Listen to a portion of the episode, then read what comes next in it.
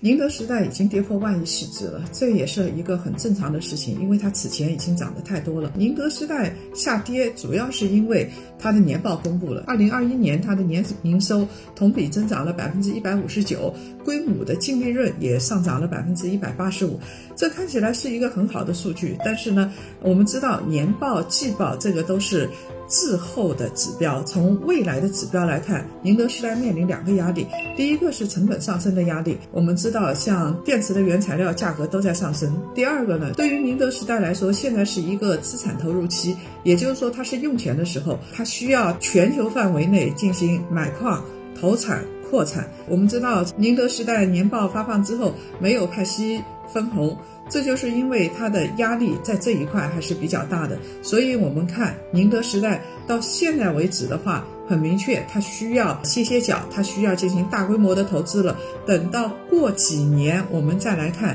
宁德时代会不会进入收获期。一句话就是，上市公司也有一个周期的，它现在就属于播种期，要等到几年之后我们再来看它是不是到达收获期。